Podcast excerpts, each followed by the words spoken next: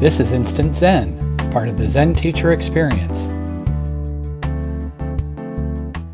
Hey Zen teachers, welcome to Instant Zen. In this feature, I offer short ideas on how you can reduce your stress, improve your self care, and thrive both in and out of the classroom. Today, I want to share a blog post that first appeared on November 19th, 2014. It's called Everyone Has Five Minutes. You may not have an entire day to do with what you want, at least not right now.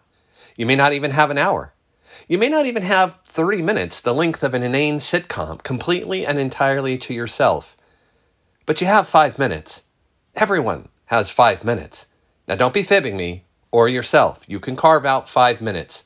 You can be the busiest person in the world. You can be living the life of a rock star, flying in Learjets to London for your next concert, having back to back interviews with the BBC, dressing in disguise to avoid the groupies, doing a sound check and a radio show, and a meet and greet with a local contest winner, and you can still find five minutes.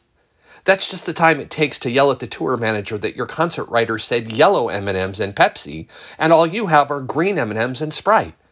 You could take that five minutes right there and stop and be still and look around and breathe and express gratitude and compassion and appreciate the moment and stay in the present and connect with the universe.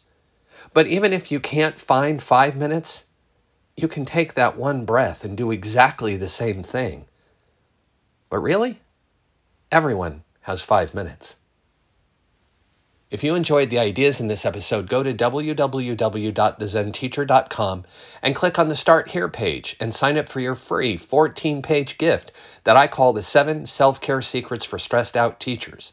It's a great place to start for developing a personalized self care plan.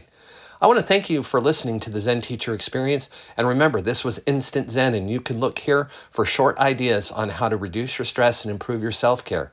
And remember, you're okay exactly how you are, and you have more power than you think. Take care of yourselves, Zen teachers. I'll see you next time.